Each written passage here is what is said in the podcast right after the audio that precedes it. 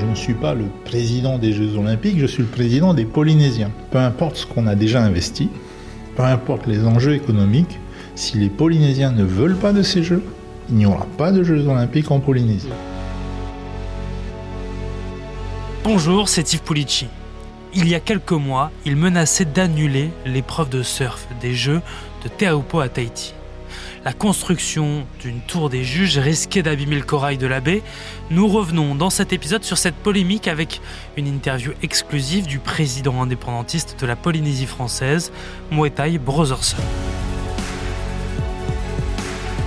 Paris 2024, le grand défi, Yves Pulici. Avant d'écouter cet entretien, si vous n'avez rien suivi, je vous invite à écouter l'épisode de Paris 2024, le grand défi. À Tahiti, la tour des juges fait des vagues.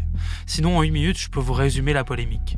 Tahiti accueille dans sa baie mythique de Teahupo'o l'épreuve de surf des Jeux.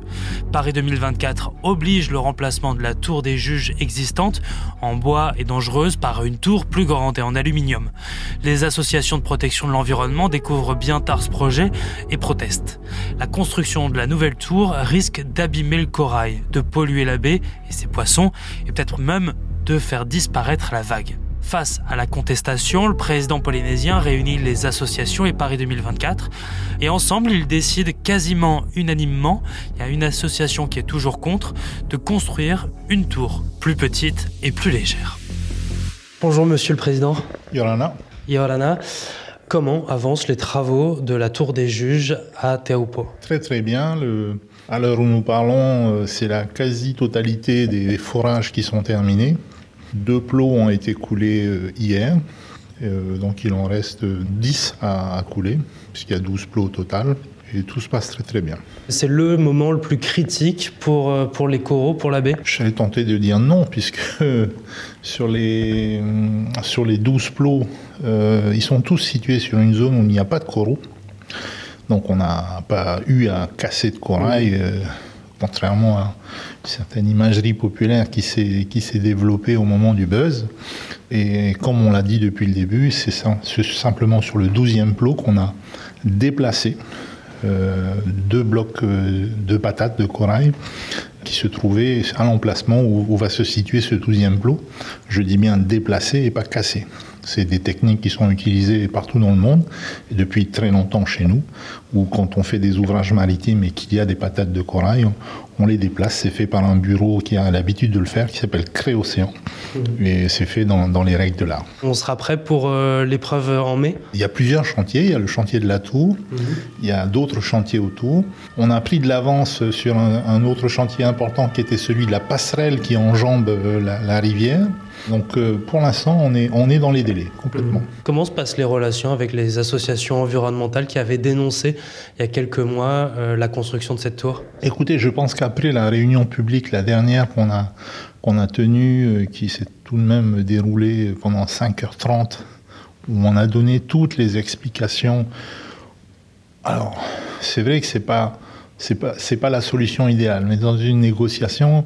Une négociation, elle est réussie non pas quand l'un des deux a écrasé l'autre, mais quand chacun a fait un pas vers l'autre. Et je pense que c'est ce qui s'est passé ce jour-là. En tout cas, localement, on n'a plus du tout de remous, je dirais, autour de ce site de Teahupo'o. Comment elles se sont passées, ces négociations, justement ? C'était avec Paris 2024, avec les associations environnementales ? Les deux, puisque, en fait, le pays s'est retrouvé médiateur entre, d'un côté, Paris 2024, les exigences propres des Jeux Olympiques, et puis les exigences de ces associations, mais plus généralement des Polynésiens, les maires également, des communes concernées qui avaient aussi leurs revendications. Donc nous, on fait le lien entre Paris 2024 et la population polynésienne. Donc c'était parfois un peu compliqué parce qu'on a hérité de ce dossier de nos prédécesseurs qui avaient opéré dans une totale absence de transparence, où personne ne savait ce qui allait se passer. Nous, quand on est arrivé on a informé, on a tenu des réunions d'information où on a expliqué ce qui allait être fait. Et c'est là que les gens ont découvert certaines choses dont ils n'avaient pas forcément connaissance. Et c'est de là qu'est montée un peu cette frustration qui a créé ce buzz international. Donc il a fallu, je dirais, rattraper un peu tout ce passif, rétablir une forme de confiance avec les associations, avec les Polynésiens, les habitants de Teahupo'o. Donc ça n'a pas été évident, ça s'est fait... progressivement, à force de patience, à force d'écoute surtout, mais on y est arrivé. Et avec Paris 2024, les discussions étaient comment ? C'était cordial ? Paris 2024 est arrivé avec finalement les exigences liées à l'organisation des Jeux Olympiques. Les négociations ont eu lieu avec nos prédécesseurs qui ont accepté un certain nombre de choses, etc., etc. Devant la réalité de l'opposition des associations à ce qui devait être fait, il fallait qu'on trouve une solution. Parce que sans la tour, il n'y aurait pas eu les Jeux. C'était pas possible de faire ces Jeux sans tour. Donc il fallait trouver une solution qui puisse satisfaire à la fois les critères des Jeux Olympiques et puis les exigences des Polynésiens. Donc ça a été toute la difficulté de l'exercice. Mais on y est arrivé. Il y a eu des négociations qui ont été possibles, vraiment ? Il y a eu vraiment des négociations, puisque si on va parler juste de la tour. Ouais. La tour initiale devait accueillir 100 personnes.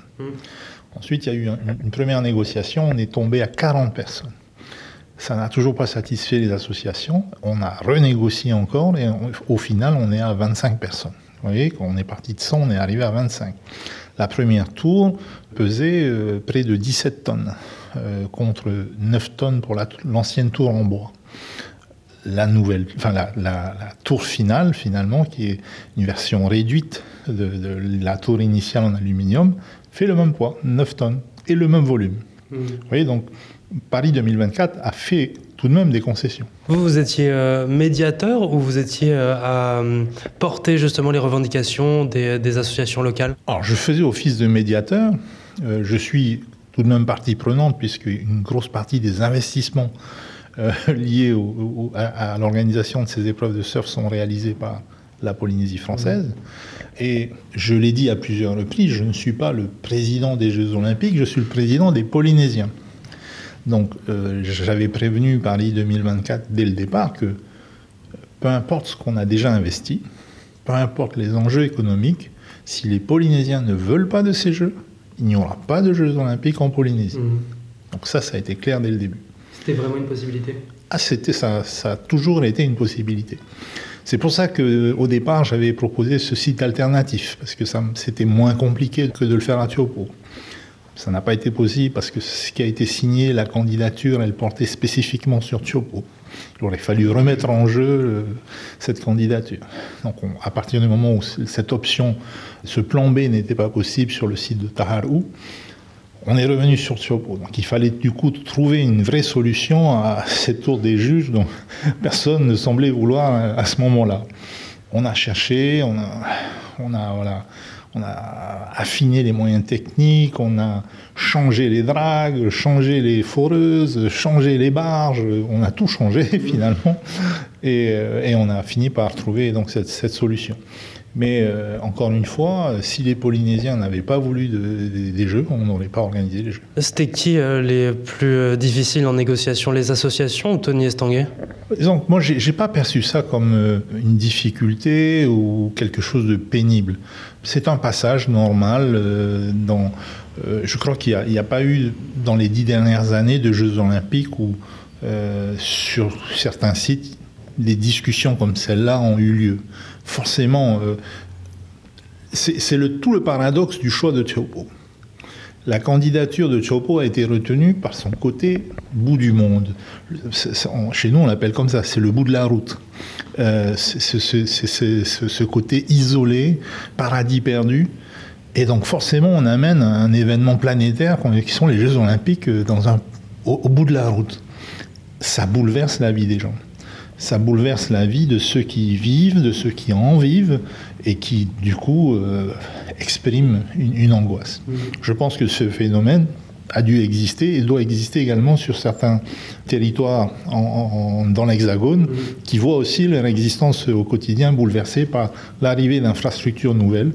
Et donc c'est ce phénomène-là qu'on a dû gérer. Mais dire que... demander qu'est-ce qui a été le plus pénible, non, je ne l'ai pas vu comme ça. C'est un challenge. C'est normal pour un responsable politique d'être confronté à ce genre de challenge. Et c'est mon rôle. En mai, du coup, il va y avoir une compétition internationale de surf. On va pouvoir voir la Tour des Juges pour la première fois à ce moment-là ? Oui, la Tour des Juges, donc nouvelle version, sera installée normalement pour le 13 mai. Il y aura des petits tests avant d'assemblage de certaines portions, mais elle sera assemblée complètement le 13 mai, puisque l'épreuve de la WSL doit se dérouler le 18 mai, je crois.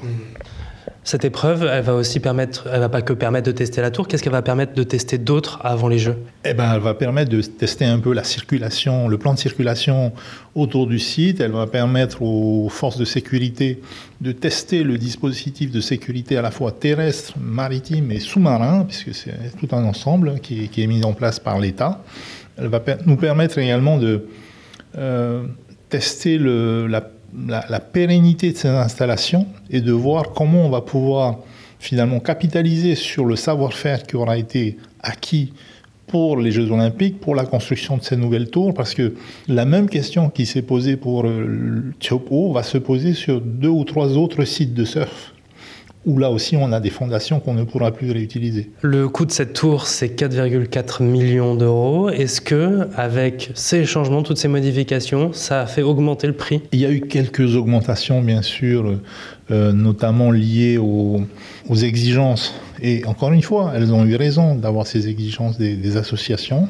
On a dû revoir certains formats, etc. Mais ce surcoût n'est pas extravagant et il rentre dans le budget qu'on avait prévu de toute façon. Combien exactement ça va augmenter ? Moi, j'attends les dernières estimations justement de ce surcoût, mais on va dire que pour l'instant, on est à quelques dizaines de milliers d'euros. Voilà, ça dépasse pas ça. Qu'est-ce que vous espérez que ça apportera les Jeux à Tahiti, à Teahupo'o ou à toute la Polynésie française ? D'abord, c'est un événement qui arrive une fois dans l'histoire d'une collectivité comme la nôtre. Je ne pense pas qu'on reverra de sitôt une épreuve des Jeux Olympiques en Polynésie. Ça va braquer les projecteurs du monde entier sur la Polynésie pendant les 10 jours où vont se dérouler les épreuves.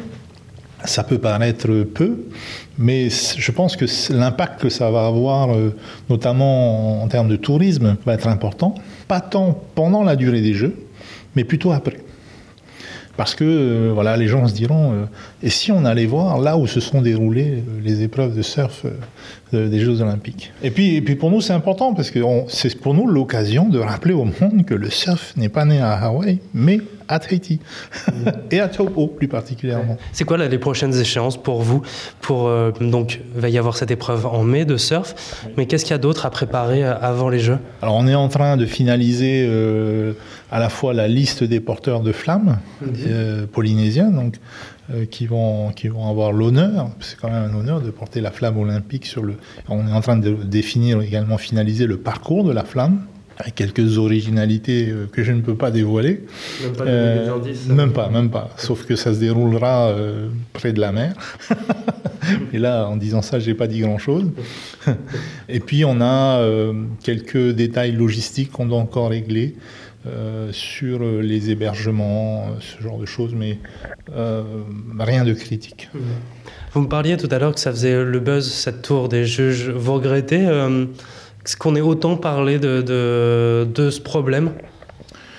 Ce que je regrette, c'est, je dirais, la désinformation qui a fait gonfler de manière un peu immodérée ce buzz. Qu'il y ait eu des critiques, ça, on peut l'admettre.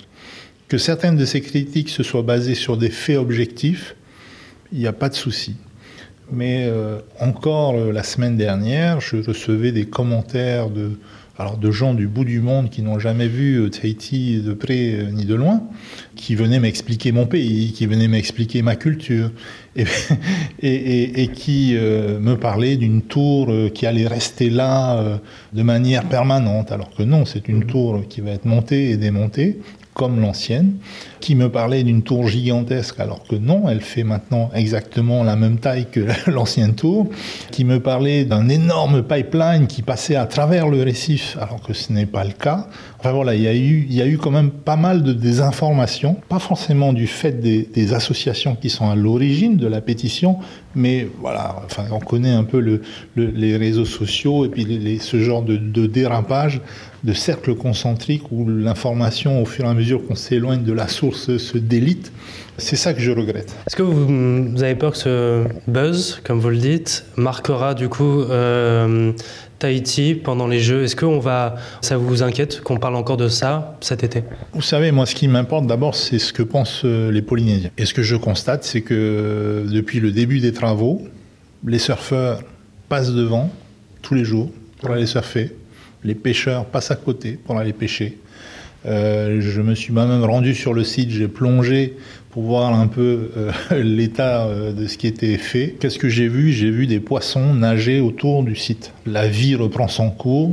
Je pense que dans un an, plus personne n'en parlera.